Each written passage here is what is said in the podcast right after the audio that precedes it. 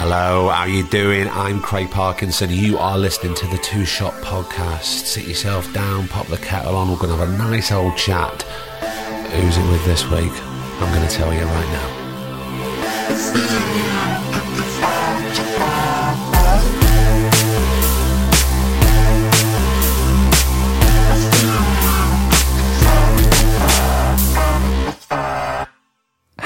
Are you? Are you well? Keeping good? This is good news. Now, uh, as you know, uh, when we started to come back, I did say it might be slightly bumpy. We might not be one hundred percent there with our back to Thursday schedule, and, and that's just the way it's going to be. But uh, from next week, yeah, I'm, I'm feeling pretty positive that we are going to get back to our regular Thursday meetups, so I hope you will be joining us. So a bit of a different one this week. You know how, you know, I don't really have that many rules on the podcast uh, as such. I want things to be organic and a nice, free-flowing, safe conversation. But a couple of friends... old friends got in touch with me who I hadn't spoken to for a long time, and one of them had directed a film and asked me to watch it, and it's to mark World Suicide Prevention Day. Now, there are many trigger warnings with this episode, and it's and it's funny because there's two people on the podcast this week. I've got Christian Solimeno first, who is the director and creator of the film, and then we'll have a little pause, and then we're going to speak to Tanya Bruce, who was a supporter of the film. And with the latter conversation, huge, huge trigger warnings. Um, we speak about suicide in great detail. Now, if you are at all sensitive or... look, if you're not feeling up to it, basically, don't listen. Just just skip this week. But what I would urge you to do is, before you listen to this episode, and there's a link on our social media page and also in the blurb of this episode. It's a free link, it's a YouTube link to the film, and it's ultimately life-affirming. It's emotional. Uh, it's not graphic in its content in any way. I don't want you to worry about that. But it is emotional, as I say, but it is ultimately life-affirming. I watched it in two parts, and I think it's really, really beautiful. And we kick off talking to Christian, and I, I think I was about, I don't know, about twelve minutes after watching it, and we, we hit record. Um, so yeah, look, if you're uh, at all feeling fragile or sensitive, or suicide has touched your life and you don't feel ready to listen, then look, don't worry, just just don't do it. But what ultimately comes out of both of these conversations is to have more conversations, is to talk to people more, and to listen, and to listen and talk and carry on as we're doing. Um, sorry, I'm getting a bit tongue-tied because I'm really, I've not long just uh, finished with uh, with both of them. And it's it, it gets pretty heavy, I'm not going to lie, and quite graphic. I will be giving you another trigger warning after the first part with Christian. But I urge you, if you're going in for this, watch the film first and then come back to this episode. So the film is called I Made This For You, and click on the link in our blurb and on the social medias. Watch it, it's free, and it'll just give you more context to the conversation, certainly that, that me and Christian start off with, because we, we talk about um, the process of making the film, why he wanted to make the film, the struggles, the worries, the anxieties of making the film and putting it out there. um, I think it'll really help. And it, it is ultimately beautiful. It's a beautiful, beautiful piece, and a smart, intelligent piece when dealing with such a delicate subject of of suicide. As I say, it, it it isn't graphic. I don't want you. I don't want to put you off in any way, but I just want to give you full warning of um, its subject. Okay, does that make sense? Okay, well, let's kick off first off with a chat with its director of I Made This For You, and it's the charming Mister Christian Solimeno. Enjoy, and I shall. I'll see you after. All right. Good morning, mate. How? Good morning, bro. Um, so, in the three years that we've been doing the podcast, I try not to set too many rules. I don't want any conversations to be restrictive in any way. Yeah. But whenever I have actors on, the one rule that I always try to, to stick to is is, is to never talk about work and certain and oh, certain jobs, right. Because you know full well that um, talking about hello work, love, what have you been up it, to? You know, God, I'm working all the time at the moment. It's, it's almost too it's, much, and it's kind of dull and boring. But yeah, the reason why I wanted to talk to you was because of one thing in particular, and it's about this film that, that you've made that I want to discuss, which I got up early this morning because I wanted to finish watching it, and I'm so pleased that this is um, an audio and not a, a visual podcast, because you know I've just finished wiping tears away from my eyes, because it is such... It's so beautiful, and it's heartbreaking, but it's, I think... It's it's life affirming at the end of the day. Um, I'm really glad that you think that. I sort of really didn't want to make something that was just um, it was just grim. Which, when you know, when you're discussing subjects like this, uh, and, and you know, every, I'm hoping everybody's going to watch this film after we've had this conversation. I'm going to put a link up um, when we're discussing, as we have done on, on the past on this podcast, about suicide, it has to be handled delicately. Um, yeah, definitely. And I think that's what you've done by telling one man's journey through, you know, friends, past and present, lovers, absent fathers and mothers.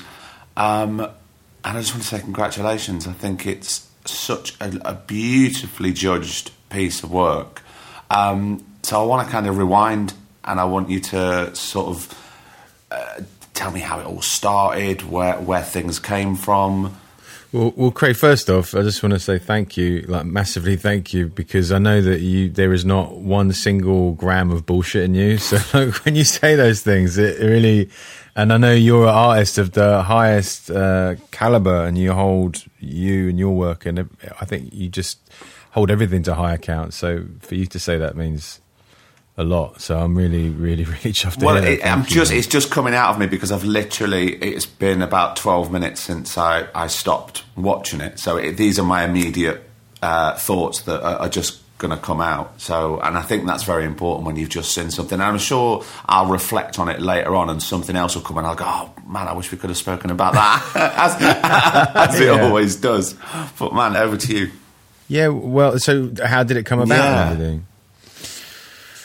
Well, yeah, you know, like with these things, I think there's like always quite a lot of things that have to pile up um, that actually until it becomes... until it's got sufficient gravity, you know, things coalesce, ideas coalesce, don't sure. they? You have one idea, like, you know, for instance, like, um, I've always, you know, I've always thought, is there a way, I'm always thinking, you know, like, is there a way of like making a film for very, very little money that would still be good, that would still be, that would still feel, that would take you on a journey? Yeah. So that's something I'm always thinking about, you know, like, as an independent filmmaker, because if you can come up with a way of doing it, of, of doing something, Um, a low enough price point, then you can just do it, and you don't have to get permission from people to do it, which is something that I struggle with having to do. And then the process of having to get permission changes the kinds of things you want to make, because you get into a sort of cycle with it, you know, because it's like, you, you know, well, I'm not explaining this well, but um, no, you are, because you know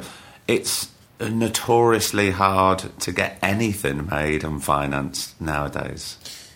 Yeah, and obviously people then, when they're investing money, then they want some sort of security about the future of their investment, and so then they want to see that it's like other things, that they can sort of see how it's going to behave and judge it on, on past performances of other comparable products, and then ultimately it makes what you're doing a product immediately, and that's cool, and I'm you know I get that, but like you don't always want to do that. And like primarily as a filmmaker, I've made two feature films before, and both of them, um when people watch them, they seem to really like them, and we got really good reviews, but they never like like when they screened at festivals and stuff, but they never came out, uh and, and I had issue getting through the gatekeepers. And um but I felt like I could, you know, I still have more films in me, like I've still had the energy to make more films despite that. And you know, so there I was, like writing these scripts and developing projects that I was hoping was going to be this big thing that would sort of get me through the door and get me the kind of the uh the key to the special room, yeah, where all the lucky people or the successful people live, you know what I mean? And um And I just, I just felt I really hated the effect it was having on my, the way I was thinking about the work, because I just felt like it was, there's nothing wrong with it, but it just, it felt a bit venal to me, you know, a bit kind of, it's not, it's not that it's the wrong reasons. Getting ahead, getting your life going is a good reason to do anything. Of course it is. But I just think that I, I wanted to make a film. I, I, it was building in me that, that I, I was aggravated with myself for a long time, more and more annoyed with myself as I went along, you know, like a relationship that has started to go wrong, and you're just like, oh, for God's sake, you go, you're going to say that, are you? Oh God. And you know, you can't get away from it in your own mind, can you? Like every time you have a thought like, oh yeah, if I did that, and then we could get that star, and then we could get that much money, and we could, and another part of my brain is going, you disgust me. I used to like you, you know, look at you now. So, um, you know, that, so it, part of it was that, where I was like, you know, I wanted to make something, I wanted to make something that pushed back against all of that, and was just like, if you could just make one thing and know you were going to get knocked over by a bus at the end of it, then what would it be? That was the question I was asking myself, I guess. I started to ask myself. And this is the answer to it. I knew that I wanted to make something that tried to be important in some way, that tried, I'm not saying it is, but it's, I'm trying, you know, to sort of make something that's got a significance. And that, yeah, and that's a important, that's a question you then have to ask yourself, like, what is that? What gives something significance? And I don't know what the answer is, but, um, but yeah, so there were loads of things, loads of things piling up. Like I, I wanted to make something that was, um, full of sort of vivacity, a vivacity that I saw in people a lot, but I didn't often see in performances in film. Not that, not that film performances aren't vivacious, they are, but it's a different kind of, I perceive a different thing in people when I talk to them. Yeah. And also I'd, I'd be, you know, like, I, I I think like with portraiture, you really see it, like e- even the same person, like at a split second, the doors open and they just, op- they just open and you see them and it's like, whoa, wow, there you are, man. Um, and I was like, oh man, is there a way of, of filling a film up with those moments of those people opening and you seeing into them and being touched by their humanity? So uh, that was another one. Is this too exhaustive a list of no, all the different ideas? That absolutely not. From? It's really interesting because the already it's thrown up a lot, watching it, it's thrown up a lot of questions for me because it talks mm. about, you know, uh, emotional versus physical pain, uh, it, yeah. about... listening, actually listening to people and talking to people. And and I mean this in the least pretentious way I, I can. This is a positive thing. But, you know, we talk about this film as a film. Sometimes it felt to me like it was a documentary, and at other times it felt like it was an art installation. Do, yeah. do you understand where I'm coming from? I do, yeah. yeah. And it's very, that, that's... it's very rare to have a leading man who, up until the final frame, does not speak.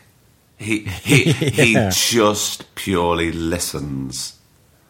Yeah. And for anybody listening now who hasn't seen it, maybe you should watch the film first and then come back and listen to this. And you, you know, the dots will will start to to make sense of what we're talking about. But I thought that was such a brave thing to do. Yeah, we were all really nervous about it.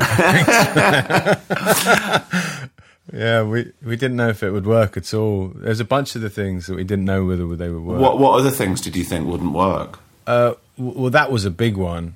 Um, and, y- you know, I didn't know whether it would hold for long enough, whether the audience would be able to go with it. And, like, going back to the sort of ideas that kicked it off, like, one of them is just, uh, I kind of imagine in my... An idea that I've got is there's like a relationship between there's the audience and then there's what's on the screen, and there's what's going on inside the audience's head, and you could like draw like a graph of it going up and down of how much they're feeling, what they're feeling, and then there's what's going on in the screen. And I think yeah. the modern model, that what's going on in the screen has gotten bigger and bigger and bigger. There's like a an arms race or something, you know, as audiences get more sophisticated in some ways. What has to be put? So at one point, the French Connection put, put that car chase on the screen, and people would lose their minds, man. Like, oh my god, they did that! What? That's incredible! I can't believe it. And I mean, to me, that's still an amazing scene, but that's not how you would do it in a film now, you know. Like, uh, so, so, so. But anyway, but I, but that's. I don't think it has to be big on the screen, big in the person. I think, and I was kind of curious, is like, what if you break that relationship? What if you just retune that relationship and kind of go, how? Because if you look at a beautiful performance, somebody will just make one gesture and it can break your heart. Or if you read a poem, it can be one line, it can be the tiniest thing. And in life, you know, somebody just letting you out in traffic can be enough to make you break down yeah, at the right moment. Yeah, of course. You know, someone being kind. So it can be just small things can elicit big responses. So that was another thing I was thinking about, like, is there a way of dialing everything down so it's very so what's happening on screen is almost microscopic, but you're doing it in such a way that what's happening inside the person is is really big. So that was the objective, and um, that's what we didn't know whether it would right. work. So if if if I was seeing this guy watch, basically you're watching a guy watch a film, but you're also watching a man listen to a journey of his life and yeah. his character at lots of different moments of his life from a vast array of different people who are either in his life currently or have been in his life and have lost out from being in his life. So he's getting... We, we as an audience are making pictures in our own minds of who this man was, who we occasionally look at on the settee, who... is certainly uh, one of the lowest. He's at the lowest ebb, oh, and you yeah, know, he's, yeah. and he's, and it's a, you know, it's about his recovery, and it, it's about love. And there's, I'm not gonna, don't want to spoil it, but there's a certain scene just towards the end of the film within the film, and I kind of knew what was coming, and it just absolutely broke me. And it's just such a beautiful small act. Meant such a huge, huge thing, not just for mm. us as audience, but for the character sat on that sofa mm. who is, you know, we're willing him to just put that bottle down. And I and I want, and and the colour scheme as well. I, wa- I want him to be, I want him to be in colour, well, yeah. because of everybody else reflecting on his life. Yeah, yeah. But it's... Yeah, as I said before, it's so delicately handled. And was there, just going back to the script, because f- for me, looking at that, it looks improvised. It, it is, yeah. yeah. So it's all like guided improvisations. So um, when I first, the first sort of phase of it was just, sort of went out and sort of interviewed people that I thought were really interesting, and I sort of built, I had a loose idea of the central character, and I had I had an idea of some people that could be his friends, you know, and um, I started talking to people that about experiences they'd had. I'd asked them questions about experiences they'd had, uh, people they knew that they were concerned about or that they'd lost, and it would just be a conversation, but it would move around. And um, then I would steer them out of that towards them sort of fictionalizing those experiences and sort of finding a character for themselves out of it. And as we went along, I started finding out, and as I started editing those down, I started finding out more and more about my central character. Because, you know, like at the beginning, I didn't, I interviewed this one guy, uh, and the person that he was talking about was someone that he'd known at university. And then at that point, that actually was a really pivotal point, because at, like there was a class issue there, because the people I was interviewing at first were sort of blue collar people.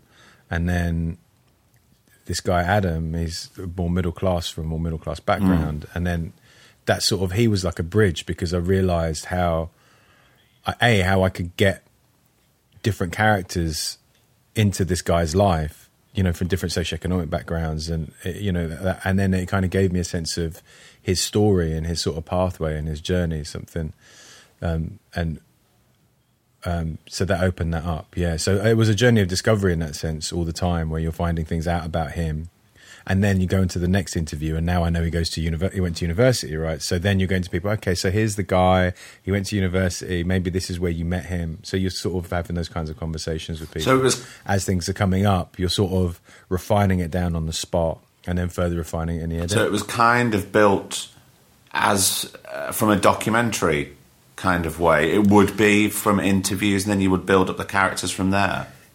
Yeah, in that, yeah, in a sense, yeah. yeah, definitely. So from a filmmaking, from a like, it's like it was like a documentary in terms of how we shot it, because you yeah. sit down, you do a bunch of talking heads interviews, and you build it up. But in terms of how we're generating the story and all that, it's kind of, I guess that's a bit like a documentary too, except there's this active component in the room with the actor, and um, so that changes it. It's like a documentary that you can manipulate as you're going, I suppose. Um, that make, so it really is a total hybrid of the two. Well, it kind of that's why it makes so much sense to me when I, I was slightly just reflecting. I was making a cup of tea afterwards, and I'm going, "Yes, it's a film. Yes, it's a doc. I feel it's a documentary. Yes, I feel it's an art installation in the best possible way." And then I was thinking, had your lead character watched the film until? No, no. A, what, what a touch. What a great idea. What a great... It's amazing I was, that you spotted that. I, I was so hoping that you were going to say, yeah, that was the first time he'd seen it. So you were getting those true reactions.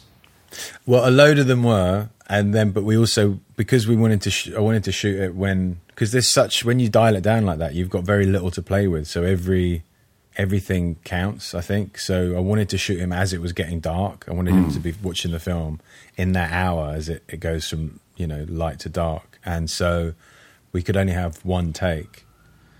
Um, so, uh, so we, for some of it, for, for a bunch of the film, we could only have one take until yeah. it's dark, and then you could just shoot and shoot if you wanted. So we had to go back several times with him to sort of um, redo it. But just to get more reactions, you know, like stuff that certain specific moments that you wanted, or but but by and large, a lot of it is his first take, yeah. Because and what we did, but that was really difficult because he was the first person to come on board, right? So then it was like eighteen months before we could shoot his stuff.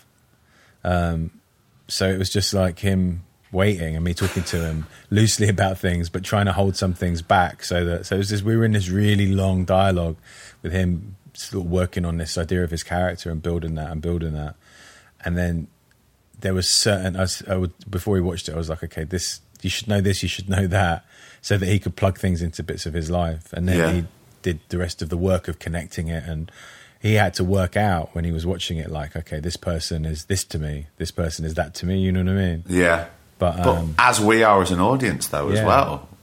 Yeah. But that's a, that's a, but he did it really well, didn't he? He did a fa- an incredible job. I thought everybody did an incredible job, but as a director and a and a filmmaker, that's a a, a tightrope to walk because yeah. you, it, it's it, that must be so scary because you go, right, well, if things mess up here, we probably won't have another shot. I mean, obviously you will because it's film, but there's certain Um, emotions and nuances that you want to get, and you need to get them in that one take. Yeah, so that's a, that's and a lot of pressure to put on you and the crew. Yeah, well, the crew was just me and Bruce, really. It was just two of us. Wow. And um, so that took a lot of the pressure off, in a sense. You know, that the, the leaner you keep it, obviously, the, the the the less other people are waiting for you, or the, you know what I mean. It's sort of, you can just focus on that. So it was super small, but um, but the thing is, is that Gary had got himself to such a state that when he that it was just it was. Ex- it would have been really bad if we if we couldn't have used the footage for some reason. Yeah. Because, man, he went into such a state, and we were all like, me and Bruce drove back together, and we were just no one we didn't no one spoke in the car, and I don't think the three of us spoke to each other for about a week after that. We just took a break because it was after all that work to get it there, and then Gary got into just such a at such a pitch. It, everyone just felt like. We'd seen, we'd like, we'd been in a in a disaster or something, you know, people that have like come out of a train wreck or something, and sort of just, just broken for a while until we recovered. But I can only but imagine. But you know, there's so many. He really keeps such a lid on his emotions until yeah. one of the the final scenes. But on reflection, looking back at a lot of those talking heads and the characters that coming out of his life, even the ones. That, that that don't break, and there's very few that do break it. It would be very um, easy to have a, a lot of uh, tears flowing, and that's, that's it's much more interesting to watch people keep a lid on their emotions than it is mm. for them to bawl their eyes out. But there's so much heartbreak in it from the characters that have been in and out of his life, mm. um, and with those were. A lot of those were one takes as well.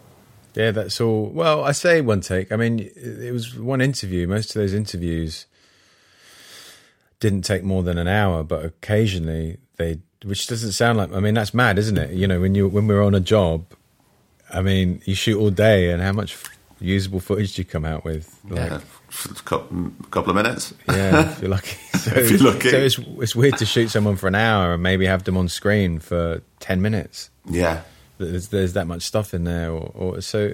But then sometimes, because you know you're refining it and you're finding things out, and then you kind of like actually, then we return to people, certain people, to get more bits. Um, so yeah, it's um, it's a weird process, isn't it? It is. But I'm I was thinking about this process compared to your other two feature films. Do you feel that yourself as a filmmaker, you've discovered a new approach into telling a story with with this way of working?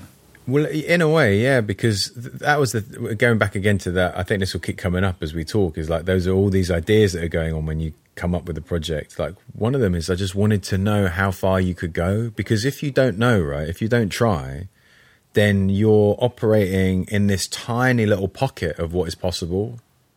In whatever area you're in, I think. It's just mm. true in life. If you don't actually attempt things and push to the edge of failure, then you don't know what that edge is. And so I think that's really true in film. A lot of people are like, oh, no, you can't do that. And all the things that were scary about it were, was that voice saying, no, you can't do that, you can't do that. And another part of me was going, fuck it, I just want to... Sorry, can I swear on it? You swear what the fuck yeah. you said, yeah. Jesus. So, yeah, so... Um, Uh, yeah, and another part of my brain just saying, fuck that, I just want to know. I need to know. I need to try these ideas that I've got and these things I want to try and the, the feeling I want to get from the film. I just have to be led by that and see where it goes. And then and then I'll know. I'll have some idea of if it, it, it... Like, it's important to me that it could fail. It was important to me that it might not work. And actually, I honestly didn't know if it worked until we screened it the first time. Until no, well, we'd screened it, but we'd screened it mostly for f- sort of cast and crew and everything. Cast and crew, three people was cool, but um, it's huge. It's packed. It's huge. Um, but um, but there's a lot of cast. But we um, so that was one thing, and people liked it. But it was when we we had a premiere at this at the East End Film Festival, and at that one, man, I was I really thought, oh man, I fucked up here bad. Like this is this is a stinker. I just thought, man, people are... And when it was screening, I was sat at the front. I couldn't see them, and I was just thinking, oh, man, I could just feel them hating the movie. I was just like, every second, I was like, oh, yeah. I really thought I was going to turn around. I didn't dare look around. I thought it was going to be empty. Like they've all gone. Yeah. I really thought that. And then at the end, people had a really strong positive reaction to it, a very emotional reaction. That was by far the most... Uh, um, yeah, the, by far the strongest reaction I've ever had for an audience for anything I've done. And I was so shocked at that, man. I was really shocked because I didn't know how to judge it. And I think the thing is, is that I was imagining people sitting there watching it, just thinking like, you know, when's a car going to blow up? Or, you know what I mean? Like, can any of these guys fly? But actually, it, it, you know, then afterwards there was a Q and A, and Eddie Temple Morris did the Q, the like he hosted it, and he did mm. a Q and A, and he was like, does anybody here experience the stuff in this film? And so many people's hands shut up.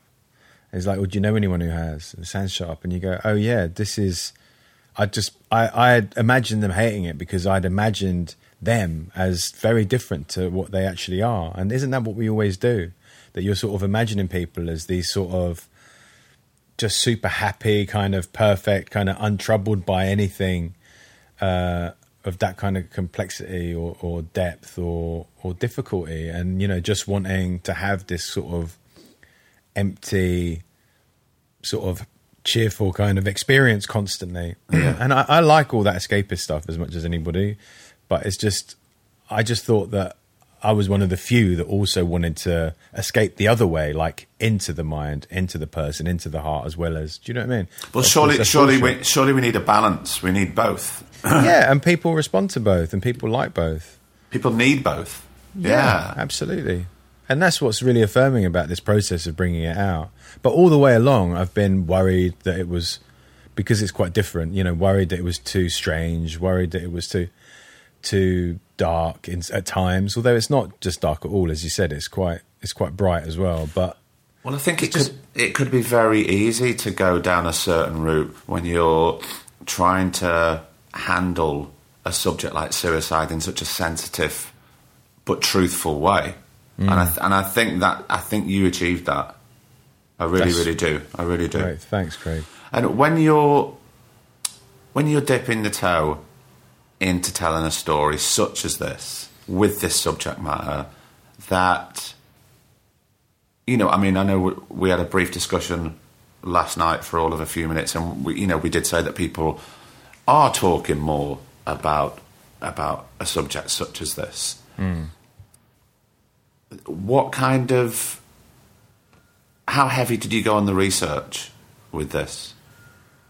Well, in many ways, I felt like I've been doing my research most of my adult life, to be honest. Um, in, in what way? Well, just that I've got a very melancholic personality, shall we say. So, you know, it's sort of, uh, you know, those kinds of, that deep introversion and sort of um, um, just just struggling with just that sort of emotional pain and, you know, being...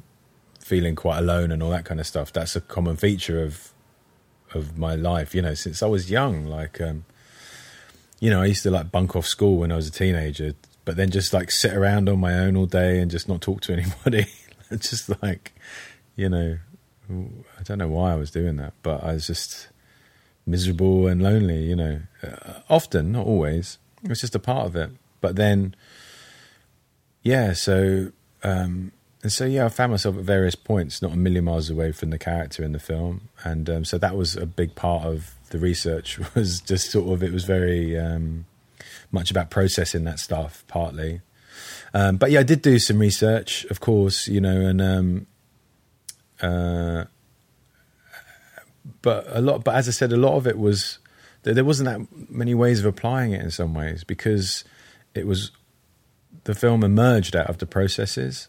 So I couldn't steer it that much. I mean, I could, of course, up to a yeah. point, but, um, you know, it had to be... There was an honesty that was just a requirement of the process, because if people are talking about things that have happened, you go, okay, well, that's what happened. You know what I mean? So yeah. I can go like, well, I, I'd rather it was like this, but it's, that's not that's not the way, is it? So, um, so yeah, the, uh, yeah, but I mean... So would you say it's as much as a a personal journey for you as it is a, a feature film? Oh, massively, man. Yeah. yeah. Because also, like, it, you know, for me, and again, you don't necessarily know this when you're doing something, but, like, you sort of start to realise things sometimes down the line, don't you? Like mm. that is that that film, like all the feelings I had about that film that I was telling you about, feeling like, oh, this is maybe too weird, this is too, it's too introspective, or it's too, that people are not going to like it. Or that's exactly how I feel about myself. Of course, it's a product of my mind to a large degree, and that's how I feel. People look at my at me and my. my mind. So then when you externalize it, right, you have all those feelings about that thing, if that thing is a true representation of your inner life in some way. And so then that feels that feels the scariest thing. That is the scariest bit of it, because now this part that you keep hidden inside you is now outside and people can see it. And now people can go, lame, yawn, whatever, and all that stuff. And, you know, like, so you open up to all that stuff. But actually there's a huge relief in it as well, because you've committed and there it is, right? And you've kind of bared yourself in some way that you can't mm. go back from. And I think that's actually cathartic. But the other nice thing is that people like it. So that is really making me think a bit differently um, about things, I guess, in some way that I can't really, I don't understand yet. Do, do you mean um, within yourself?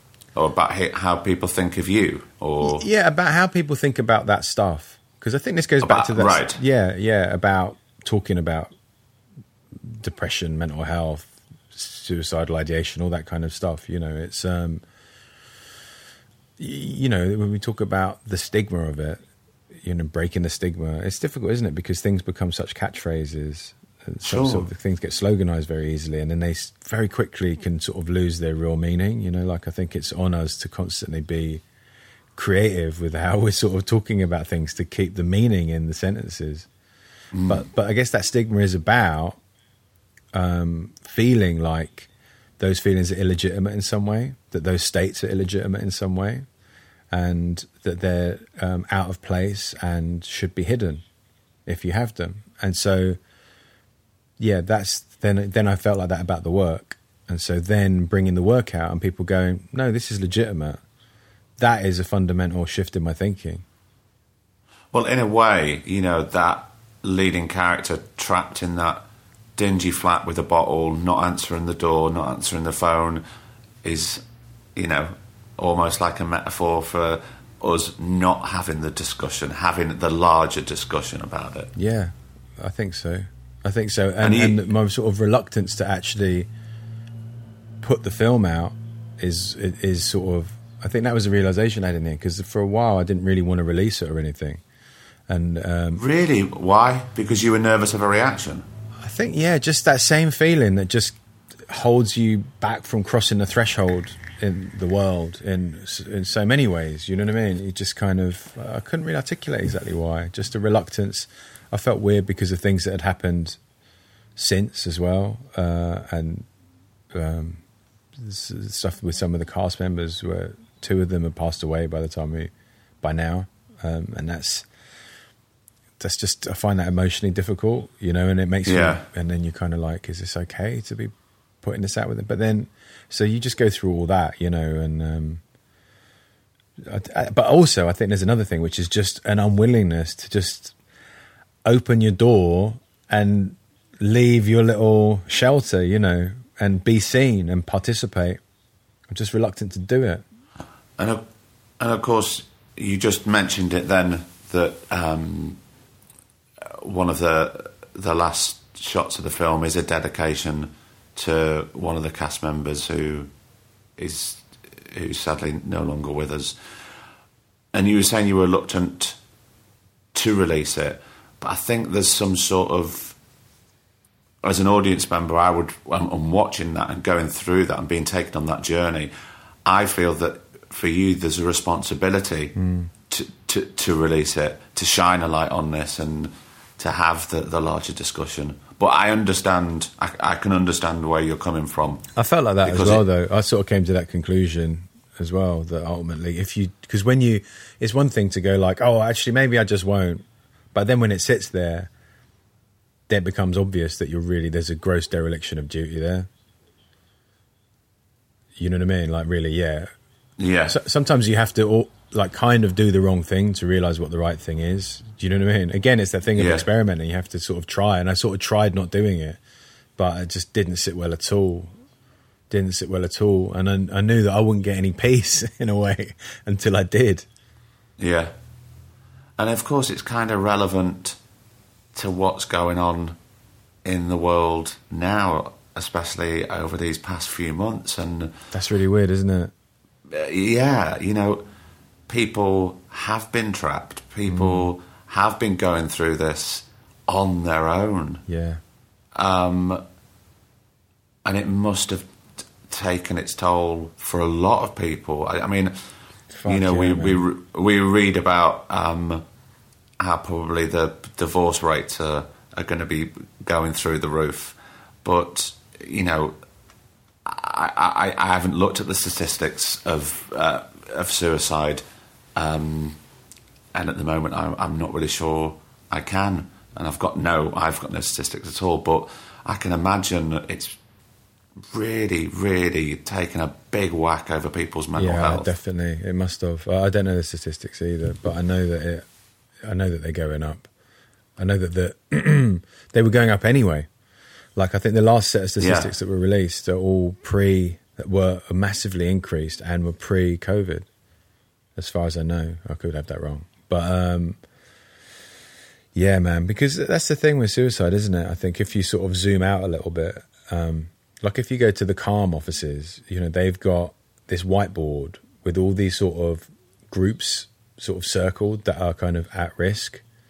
And they all sort of over, like, suicide is like the, the sort of, the overlapping point between all these people that are in difficult situations, essentially people that are in debt, people that are in prison, you know, people that are refugees, people that are yeah, just all sorts of people, and for many different reasons that, that you would think are wildly different. But I guess what they all have in common is that their situation makes them more prone to distress. And so in a sense, if suicide is a is a marker, if, if suicide is sort of what happens to people when people are very distressed for long periods, I guess, it, I'm sure that's not the only way of describing it, but to some degree it has no. to be a version of that, right? Then it's a marker. Yeah. So, and I think that's why it's important that we as a society, as members of the society, look at that and take it seriously, because what the fuck is going on when so many of our people, so many people in our communities are getting to that point? And those ones at that point, we have to know that they're on the outer edge of it. And what's, we don't really know the kind of relationship, like for everybody that suicides, we don't know how many other people that indicates are in great distress. There must be a, there must be a relationship. Probably some statistical genius with all the information could work that relationship out, and I bet it would be a fucking shocker if they did. You know, yeah. for every one person that, that actually that, that event occurs for, there must be, I don't know what the number is, but I bet it's some preposterous number of people that are so close to it that somehow, by the grace of God and their communities and their own and luck and just whatever, that it just they just just pass it by and it just doesn't happen. I think there's also very interesting moments within those talking heads of all the different people that, that are interviewed, and there's certainly one fella on there, and he says, you know, he says, I'm really fucking angry with you. I'm angry that you've tried to take your own life. I'm, but I mean, I'm glad you've failed. You don't know what it's done to us. And then there's another fella who says, yeah, well, I never told him uh, that I loved him, but I want to tell him now that I love you. And it's just all about not only listening, but having these discussions mm. more and telling somebody that you might not have. And there's certain people in your film going, well, I haven't seen him for years, but I always think mm. about him. And I, I, I, I, I should pick up the phone. I should pick up the phone and speak to him a bit more. So maybe there's other messages there that even if people aren't in distress, sometimes you don't know, because sometimes we don't know what goes on behind closed doors, and or what's what's on the, the true, if you break down that veneer of somebody who you think is mm. happy, but actually inside yeah.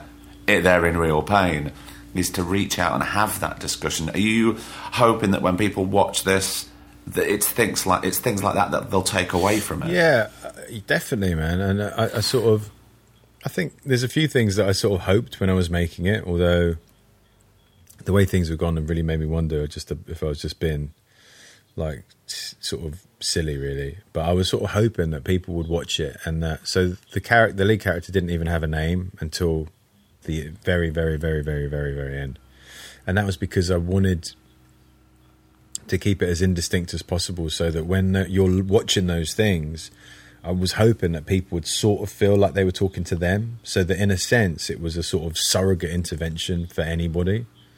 You know what I mean? So that love that's coming from yeah. them is pouring. Some of that is trickling into you. So I would sort of hope that I wanted, I don't know that this was achieved or anything, but I was hoping that, that it would sort of buoy you up watching it, because you would get topped up a little bit. Um, and then also I was, uh, also then I hope that by having a sort of, again, that kind of surrogacy thing, by seeing somebody else on screen, you can say, you might not be able to talk about yourself in the first person about how you feel, but now there's a, there's someone you can refer to and go, yeah, you know, when he was like that, or, you know, and that it serves as a way of, like a sort of off to the side way of talking about it. You know, like we do all the time. We, we're always sort of using sort of, I think people talk about football or boxing and they're actually talking about loads of other things, really, that they couldn't really talk yeah, about directly. So it's this is obviously much closer to it, um, but I hope that it serves as a sort of something that people can refer to and sort of depersonalise things that would be too awkward for them to talk about directly about themselves, have something else to refer to. And the other thing is it just seems to motivate people to think about their communities and to kind of go, actually, you know what, I haven't seen that dude for ages and I want to just check in on him. Or so that that's and that's if that's a cons- if that's all it is, if that's all that comes out of it, then that's a lot. I'd be really chuffed for that. Well, I think you completely achieved it, Christian. I really, really do. And I, what I'm going to do is I'm going to post a link on uh, like all our socials and uh, on the blurb for this podcast, and make sure everybody uh, clicks on it, because it's free to yeah, watch. Yeah, isn't it? Yeah. It's going to be on that's, YouTube. It's all yeah, there. It's free. I, I just wanted um, to say as well, though, I think that that whole thing. All it all sort of relates massively, you know, like from from thinking of a film, wanting to make a, a small film, wanting to make a strange film, wanting to make a film about this stuff. It all and it, and and feeling like actually this is all the while doing that, but feeling like this is wrong, this is wrong because you're not allowed and you shouldn't do this. I should be. Where the, where are the costumes? You know, where are the aliens and all that stuff? Where's the sort of scale? And actually, I'm so pleased that I listened to that inner voice and did it, because I realised that that was playing out something that had been playing on in my mind all my life and continues to, which is that you, there's an expectation that the important things, goes back to that relationship we were talking about between what's big on the screen versus what's big in your head and heart. We feel like yeah. for our lives to have significance, big significant things must be going on. Well, I say we feel, I felt like that. I feel like that. I'm always like, well, this is nothing. This doesn't count, but actually it's your life and it counts. Mm. And, and, and I think we've got a really distorted sense of the scale that our lives are supposed to be being lived at, you know, because even if you go and you win the Nobel Prize, you got to go home and take a shit and eat your dinner. And if you don't yeah. have somebody to call up when you get back, or somebody waiting for you or whatever, or you go back with someone and say, man, this is what happened. And you get to talk about it. What uh th- what's left? Yeah, it's completely the, the that without that small thing, that big thing of winning a Nobel Prize, it, it's completely changed as an experience, you know. So it's all it's all resting. And also I think, you know, if COVID teaches us one thing, it's like, look how not just how fragile life is, but but how uh th- how important a detail is. Of whether you washed your hands that at that moment, or whether this tiny fucking thing is able to get up your bloody nostril, or what have you. Yeah. And all all of that, I think we're seeing that in a negative way, because it's these these tiny things that are accumulating to be like a massive disaster globally.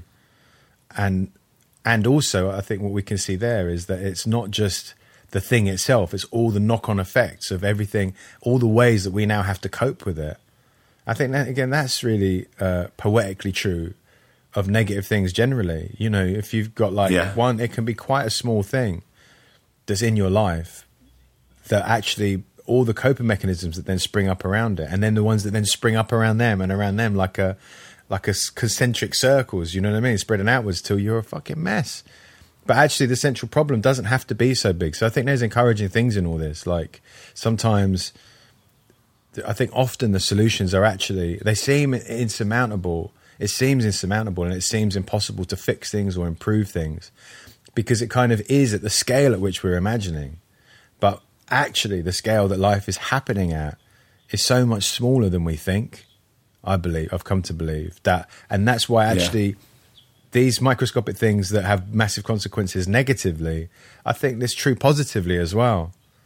You know, so that's the encouraging thing to take from all that, I think, is that actually, you know, small little um, events, changes can have a big I- impact. And so like people, some people, I wrote to a mate of mine in America and I was like, oh, dude, I'm doing this thing and there's this sort of hashtag campaign and, you know, I'm encouraging people to just make something for somebody that they're worried about and all that, write a song or something. Or he was he wrote me back saying, um, you know, like, what, so how is gonna how is me writing somebody a song gonna like affect the course of their life or something like that? I can't remember. It was really sort of deadpan. And I was like, I was thinking about it, I was like, well, it it might not not not not not in that big scale way, not like, my God, I've been in the wrong business all my life, I want to go and help children somewhere. Or it's not necessarily going to do that, but it's all being, it's all being, it's all these microscopic bits of steering that sort of affect over time, have big consequences. So I think that yeah. it is worth reaching out. All of those little things, these interactions that we're having, all of this stuff is, uh, is it, it matters and it counts. And you have to have, I think one has to have faith in, in the value of those things and that they're worth doing, because that's the first thing that goes when you start sort of cracking, isn't it? As you like, why brush my teeth? Why, why, why have a shower? Yeah. Why, why tidy up? What's the point? And that cycle of a sense of futility and powerlessness, I think, is directly tied to that sense, that false sense of scale that we've got. Do you know what I mean? Yeah. It's interesting because when we started this interview, I was saying when I have actors on, I don't talk about work because I always want the podcast to be focusing the spotlight on the human being and the human aspect. But that's what your film does. It's it's all about the human. It's all about the human aspect and about humanity and listening and discussion. Uh, and it's a beautiful thing, and I'm really, really thrilled that you came on to Craig, talk about it. Craig, thanks so much for having me, man. Absolute pleasure. And what we'll do sometimes, we'll get you back on, and we'll just focus a spotlight on you, and we'll just have one that's just all about oh, Christian. I was going to say how awkward I feel because uh, we haven't seen you for ages, so like we haven't. I feel like such a dick because I've not been like, dude, what's been going on? What's going on? So we'll have to have that got, chat we better, uh, later we, today, hopefully. We better, we, we better practice yeah. what we preach. Christian, Christian Solimeno, all the best with the film, and I will speak to you very soon, man. Okay? That, and now we have an interval. I'm not selling anything. Um, so, yeah, that was Christian Solimeno, the director. And I really hope that you have watched the film before you listen to that, and hopefully you'll understand the certain things that, that, that we spoke about in that. I mean, I was flummoxed, if I'm honest, because I got up early out of bed and went straight to the computer and continued watching from where I'd left off last night because I was just shattered and I had to get to bed. And, yeah, I mean, I remember one point, I'm, I think it was just one, the left... The left side of my face was just crying because of all the um, emotional testimonies from all those incredible actors. And I don't know any of them, which is why I was saying to Christian, uh, you know, at times it did feel like an art installation or some sort of documentary, but it's um, it's honesty and, and rawness just bled through the screen. I, I thought it was fantastic. And I really hope you enjoyed it. If you did, drop Christian Solimeno a line. Uh, he's on Twitter. He is on Instagram. And spread the word about this film. Now, as we go into the second part, huge trigger warnings here. This is a, a very raw and honest conversation with Tanya Bruce, who's a supporter of the film and a friend of Christian's. Now, if your life has been touched or affected by suicide and you're not ready to listen to somebody else's story, then you should switch off now. Um, I think it's deeply upsetting, but it's a true and honest portrayal of what someone has gone through, and I think it's an important conversation to be had. Um, yeah, so huge trigger warnings here. If you're not ready, switch off, and we shall see you next week. If not, then um, oh, one more thing. Technically, it, sonically, it isn't the greatest. We had some tech issues, um, but I really, really hope after a bit you can you, you'll just your ears will, will will tune in and you can just listen to Tanya's story, which I think is incredibly important. So let's get on with the next half of this episode, supporting the film I Made This For You. This is Tanya Bruce. Enjoy, and I shall see you at the end. Finally, I think we are recording, Tanya Bruce. Yes, we are, Craig Parkinson. Yes, we are.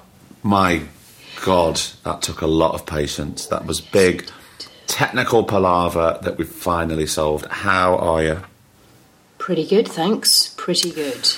Pretty now, I've good. just been having um, quite a delicate but in-depth conversation with Christian Solimeno about the film, which, uh, as I said to him, I got up this morning early to finish watching. And it kind of floored me, um, but I did find it life-affirming, and I'm repeating myself now to the listeners, but not to you, even though, yes, it is a film, but I saw it as part film, part documentary, and part art installation as well.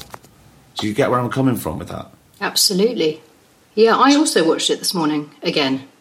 Because I um, I sort of just wanted to, I said to Christian that I'd like to just watch it. I've seen it a few times. I've seen it at a screening. I've seen it on a laptop at home. Mm. And I saw it again this morning. And I just said to him, I'd just like to tell you what the trigger points, or where the trigger points are for me. Um, and there were probably three of them.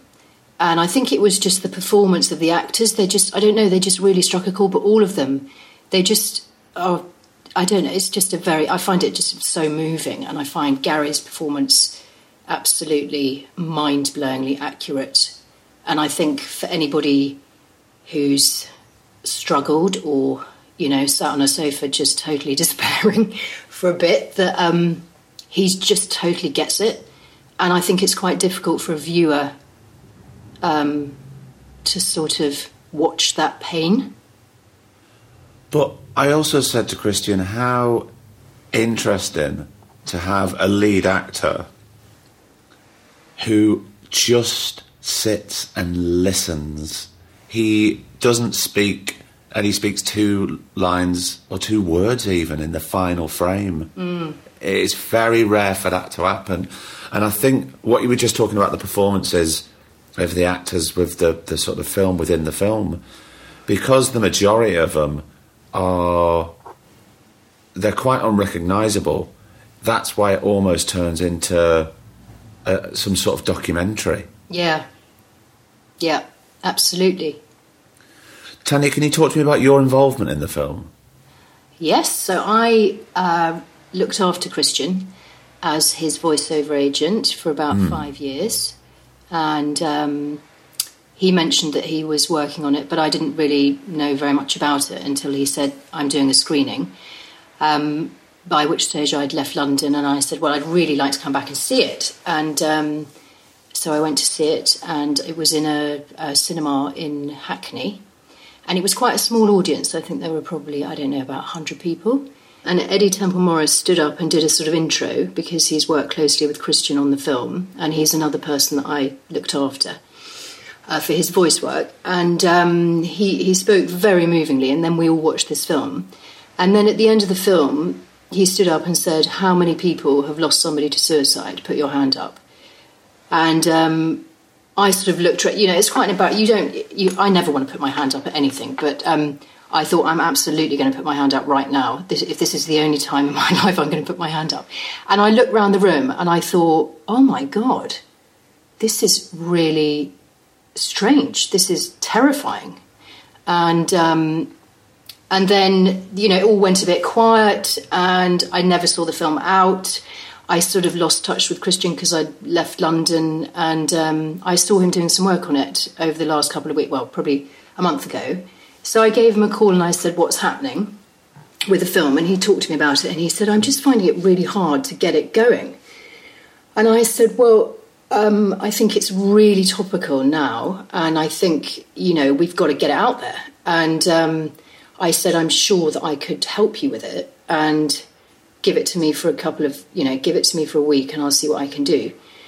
And so he came to meet me, and we talked to a couple of my mates who, one one's worked in the film industry in three different places across the world, and the other one's doing a project with Sky, and they were having a chat about their sort of uh, projects and stuff, and people that they thought might be able to help us.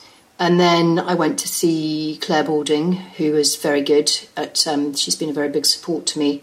And she just sat with me and went, "Right, this is what I think, and this is who we, you know, try and get in touch with." And then I took it to Mary, who is the C E O of um, Y M U Talent Management, where I worked for six years. And she said, "Right, these are the people that I think might be able to help you." And then I just pretty much went off and emailed every single person that I've ever met all over the world. And that's what's happened. That's my digital marketing strategy. Obviously, the goal was to get this film seen by as many people as possible. Yes. And what has been the responses so far? Phenomenal. I think the... So we circulated the trailer to start with um, over the last two weeks, and it was received really well.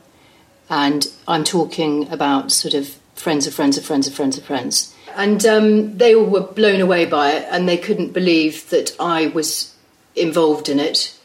Well, they probably could actually, um, because of my experience with suicide, and they know that it's been a huge part of my life, and they've known that it's it's caused some serious um, derailment and rerailment in my life. And I've had amazing people sort of look after me. But anyway, I sent it to these people, and a friend of ours, I say ours, a big group of us, um, we lost him ten years ago. And I've always kept in touch with his parents, and his sister set up a, a mental health charity. And I just dropped them a line and said, "This is what's happening. I'd like you to know this from me. Um, I really think you'd like to see this. Can I put it on Dave's Facebook page?"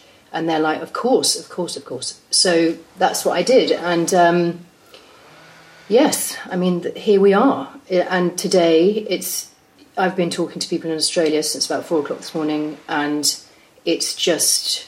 it's a really important message for everybody right now. We're all having a very difficult time living in a world where no one knows what is going to happen. We're all severely restricted by our movement, you know, possibilities of unemployment, financial crisis, loss of confidence, despair, concern, anxiety, all these things that are perfectly rational emotions, but we're being forced to sort of just live in a very strange way that none of us are used to functioning in.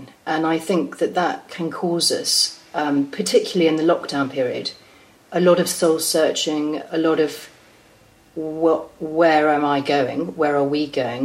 What is happening here?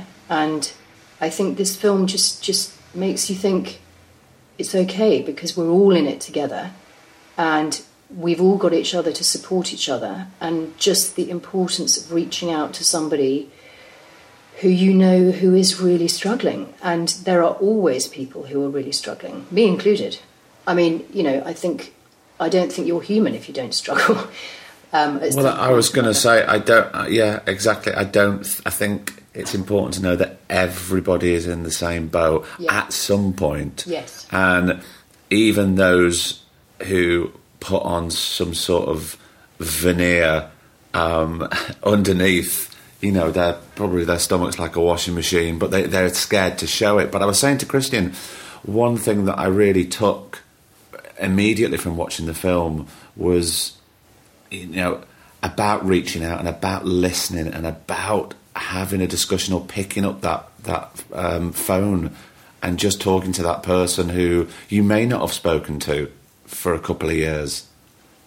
Absolutely, absolutely, and people do get, you know, we're all so busy, and we're we're probably a little bit busier now than we have been coming out of a lockdown and potentially going into another one, and the world's gone mental, and you know, we're all frantically trying to just be busy when we can be busy, and actually that's when you, you can lose people quite quickly, because you can't keep in touch with two hundred people. As much as I'd love to every day talk to all my beautiful friends who've supported me all my life, I can't keep in touch with all of them, and likewise they can't do it with me. But there are people who pop into your head and you think, oh, oh, that happened to her, how's she doing? Shall I ring her? I'll ring her later. I run out of later. I don't do it. I don't do it tomorrow. I don't do the next day. And meanwhile, who he or she, you know, may be really struggling. And I think that's my wish for this film, and I think that's a joint wish with Christian, that we just want people to pick up the phone if they're struggling and burst into tears. You don't even have to speak. You yeah. just pick up the phone to somebody who will be there, and that's all you need. Tanya, do you mind if I take you back to when you first saw the screening and Eddie Temple Morris was asked who was affected by suicide? Yes. And usually you said, you know, by your own admission, you would be the last person to put your hand up at things like that. But you did. And from what I took, you were quite shocked at the amount of people that also supported that and put their hand up. And the one thing that I didn't discuss with Christian in any depth with was if suicide has, has impacted his life. We certainly touched on um, moments of anxiety and, you know, depression, but you said that suicide has touched your life. It has touched my life in a, the most massive way, um, through losing my friend and through losing my mum when I was thirty. Um, When you were thirty? Yeah, I was thirty. And um, she'd struggled for quite a long time with depression and anxiety. And she tried to do it a few times and it didn't work. And I had to section her. And I was spent a lot of time in and out of the psychiatric hospital with her. Although she didn't really seem to fit, in my mind, in the psychiatric hospital. But she was safer there than at home.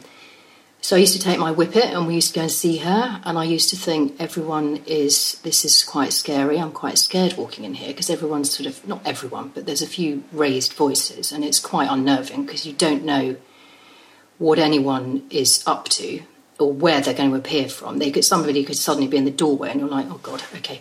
Anyway, so we, we I did that for a bit, and then um, I thought she was a bit better.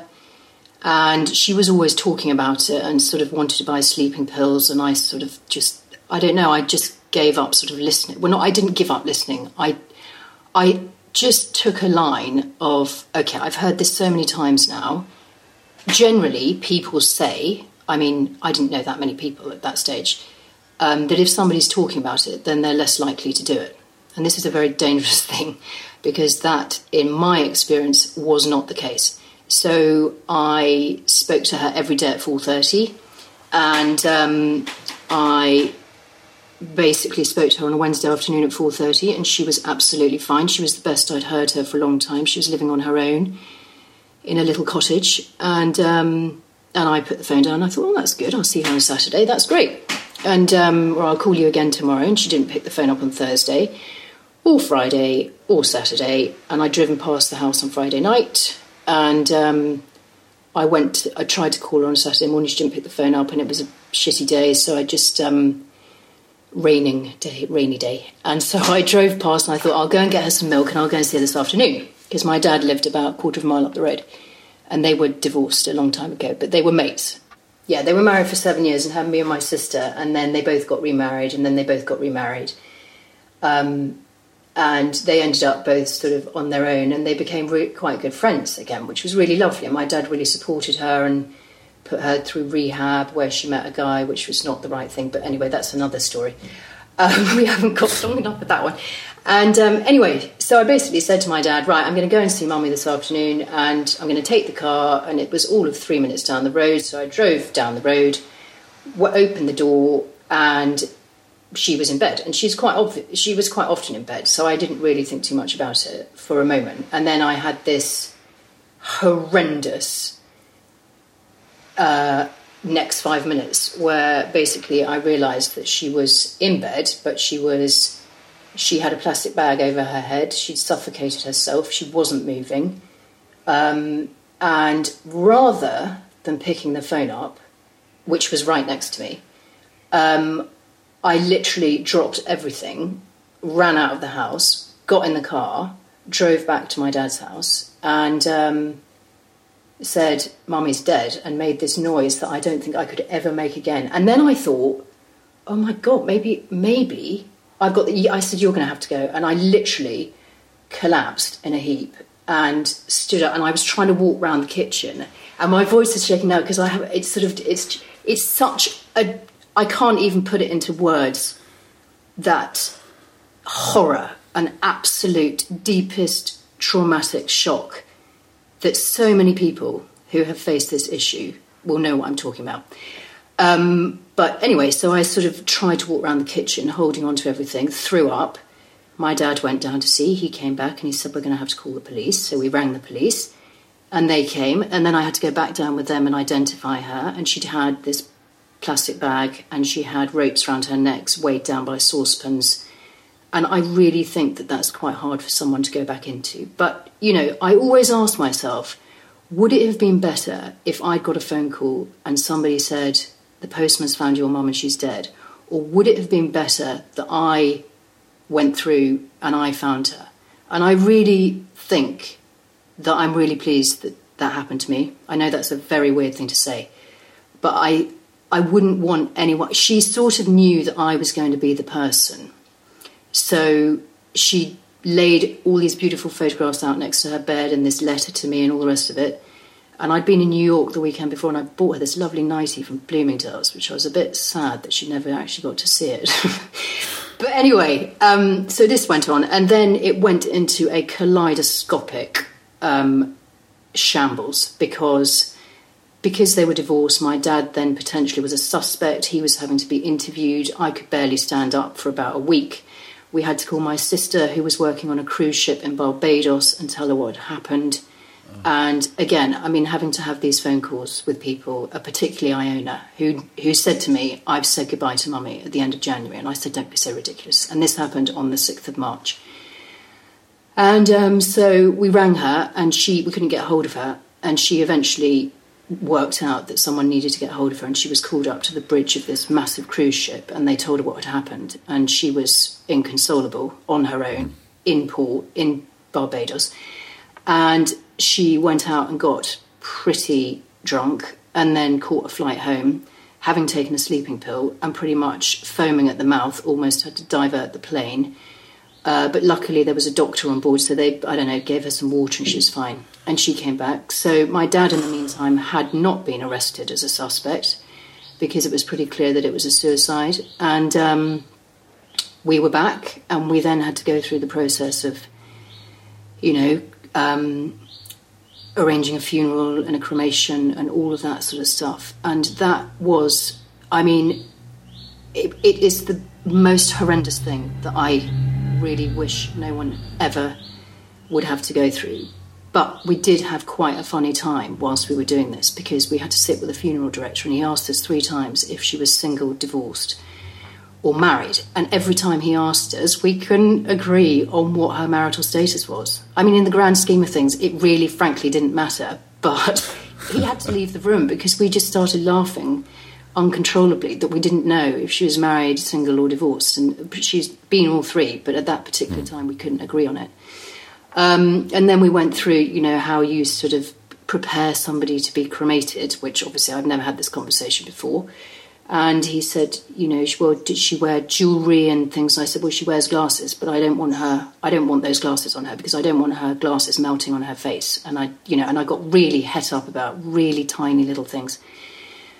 And that was that. And, and um, yeah, that was when I was thirty. And it was, um, it's affected the rest of my life. It, I mean, it pretty much derailed my entire thirties. Um, and when I was about thirty-eight, I thought maybe I need to go and talk to somebody about this because I'm really not finding this very easy. And I don't understand why I'm not finding it very easy because it's always there. I've never really talked about it. Everyone knows it happened, you know, and they've been amazing supports. And sometimes I feel completely on my own because no one has any comprehension of the impact of what that does to your head. I think, I think it's just sort of... shot, it's not your head, but it's just your whole perspective of life has literally yeah. just gone in in two and a half minutes. Your mother, the person that brought you into the world, the person who unconditionally was there for you, the person who you knew was struggling, has just literally checked out without any discussion. And I thought we'd had a discussion. I thought we were good. I thought we were, you know, in a pretty good place. But um that takes me back to the comment of, you know, when people say, oh, well, if they're talking about it, they're not going to do it. Not the case. Absolutely yeah, of course. Not the case. So that was that. But it took you eight years to think about some sort of therapy or counselling. Yeah. Because I thought I should be able to cope with that. I thought, I don't know why I'm struggling with this. I don't understand. It's been such a long time. And in the first few weeks when I came back to London, actually, I went to see a friend of mine who's who was my first boss, and she looked after me all of my life. She was a really amazing individual. And um, she sadly was killed in a car crash with her daughter two years ago, which was not, um, well, just horrific. Anyway, she sat me down. We went for a glass of wine. She sat me down. She looked me straight in the eye and she said, how much do you miss your mum? You don't look good, Tanya. You really don't look good. And I said, I I can't speak. I'm literally, I can't speak at the moment. I can't even, I don't even know how I'm getting through a day right now. I have no idea. And it's not alcohol. I just have to get up and I have to, you know, I know everyone says time is a healer and la, la, la, which it is. But in the thick of it, you're like, I don't really give a shit about time. I don't really give a shit about anything. In fact, I don't even know why I'm here right now because she's not here and she's the reason I'm here. So this isn't really making a whole heap of sense. Anyway, this lovely person uh, put me in touch with Mind, and I had this really nice lady who came to see me once a week called Janie, and we sat on the sofa and we had a cup of tea and I had lots of cigarettes and had a download for an hour and off she went, and I felt, began to feel a little bit better. And this happened for about two months. And then I thought, I'm good. I've got it. I'm good. And actually, I was so, so far from good. Yeah. But it, it definitely helped to start with. But it's obviously an ongoing process. For the rest with, of your life. For the rest of your life, because, I, I mean, I can't begin to imagine just hearing your story, what were you going through, whether it would be anger, guilt, shame, every sort of emotion, and the, obviously these things need to be processed and worked out and questioned. I'm just so sorry that it took you so long to to, to start any sort of counselling or processing, and you thought thought that you could shoulder all that by yourself. It's it's it's it's. I find it unthinkable. Even though I, I there's some, even though I find it unthinkable, I kind of understand. Yeah. Because sometimes we think at our darkest times, or however, whatever moments of grief, we just feel that we're kind of superhuman and we'll get on with it and everything will be fine. We're English, and we'll and we'll, we'll we'll struggle through it. Yeah, and it's will. and it's complete bullshit, as we know. Yes, it is. It's a total front. I'm really sad too. I'm really sad on a million levels, but I'm really sad that I didn't go and talk to someone earlier. But you know what? I didn't actually know who to go and talk to, to start with. I mean, you can talk to your friends until you're blue in the face and you can just sit there at night or go and have a drink with someone and not actually talk at all because you don't actually, you don't even know what to say. You're so yeah. broken. You just have no idea of how to communicate what all those words you've just used, guilt, anger, all, you can't, you, I mean, I literally could not really speak for about six months and I wasn't that much fun to be around. Um, and I was aware of that. I was aware of the fact that I wasn't much fun to be around. And, you know, I was probably in the absolute depths of depression, depths mm. of grief, no idea what all these things were, but I just had to carry on because there's no alternative, is there? I mean, you've just got to get on with it. As you say, that's that was my mentality. That's the way I've been brought up. I mean, I don't think we all ever um, envisage quite um, the extremes of that being tested, but you do. I mean, if you, if you don't know that there's help out there and who to go and talk to, how do you know, you know, how, how do you start? How do you even begin? Well, certainly, and, and look, we're all probably guilty of it, but certainly not Uh, repression of all those feelings and emotions, because otherwise they're going to erupt in a way that's unthinkable. Yeah, destructive. Yeah. Complete off the rails. I don't really care about me. No one else cares about me, and I don't really care about me right now. In fact, you know, I mean, I've, I've never been suicidal, but I've been pretty low. I've been pretty, pretty down, and I've wondered what the hell is going to pull me through this? And I, I, I mean, I don't really know what did. I mean, I mean, apart from all my amazing friends and family. And also, talk, obviously, talking to people and beginning that process. Yeah. I mean, I'm sure there's... In fact, I'm pretty positive there's images in your mind that you can never erase. No. But they become softer and they become...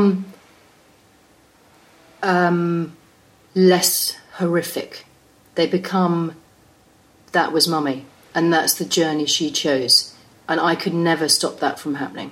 I know that, and I've had a convers- I had conversations with her for three years beforehand.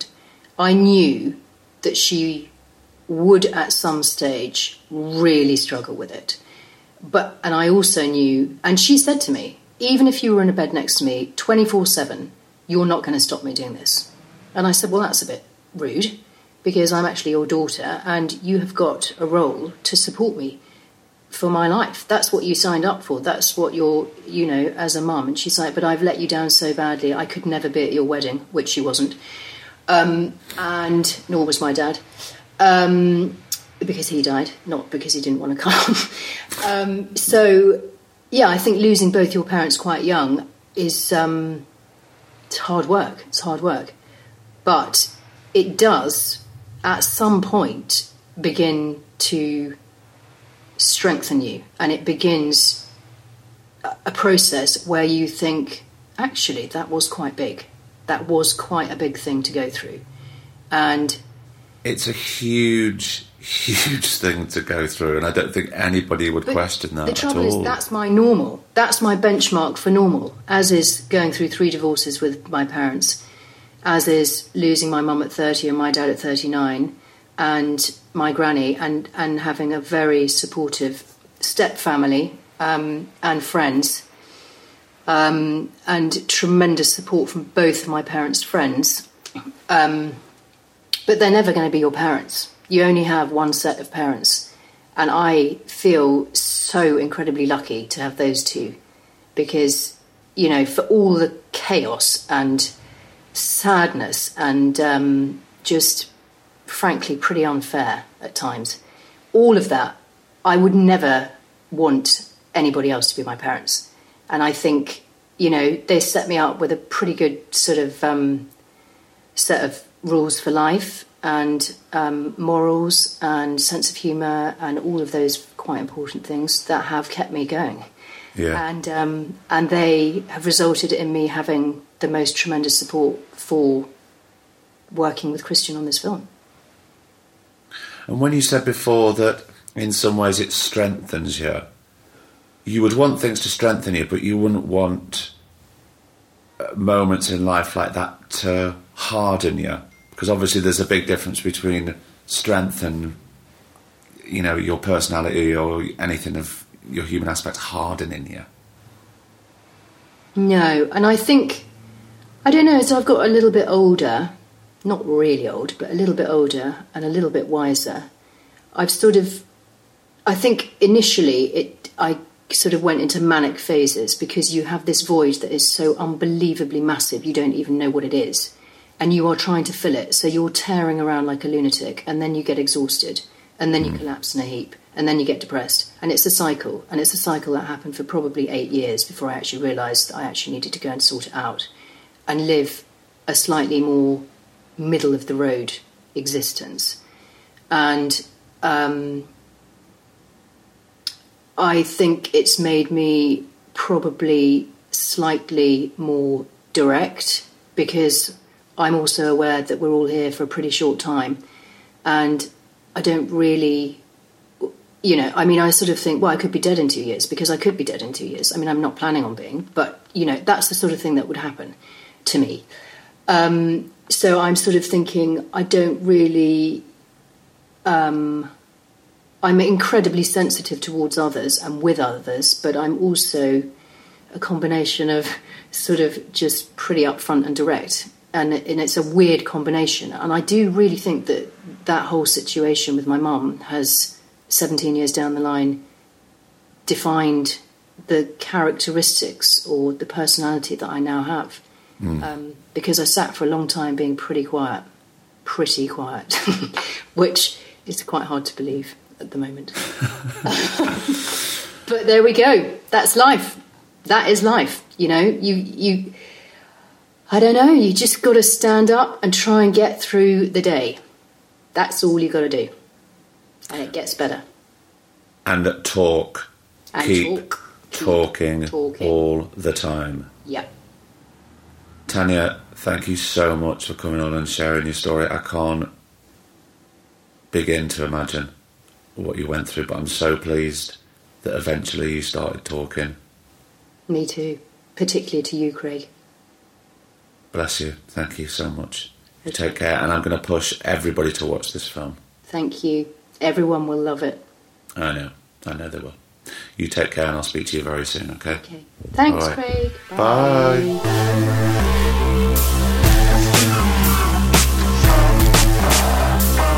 Bye. And another episode is done.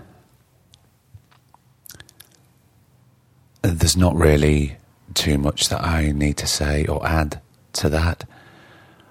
Uh, I can't thank Tanya enough for being so honest and brave and telling that story about her mum for the very first time. And I'm really honoured that, that she felt that this would be the safest place to do it. Um, I understand, you know, I understand it from your point of view. If you, you didn't think that was an easy listen, imagine telling that story and, and reliving that. Um, so I can't thank Tanya enough for that, and thank you so much for listening. And also, look, if you or anybody you know is affected by depression or suicide, then I think what we've learned from this episode is talk, talk, talk, and listen.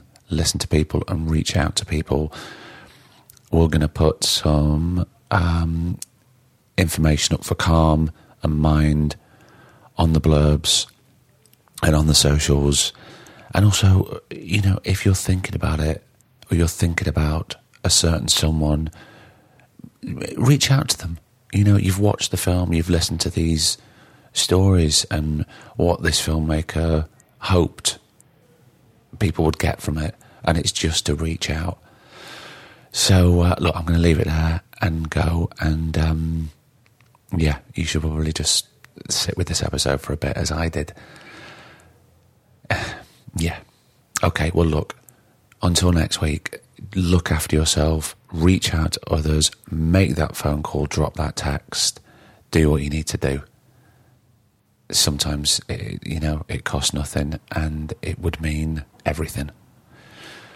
I'm sending you all lots and lots of love, and I hope you are. And until next week, I've been Craig Parkinson, he's been Producer Griff, and this has been the Two Shot Podcast. Thanks so much. You take care.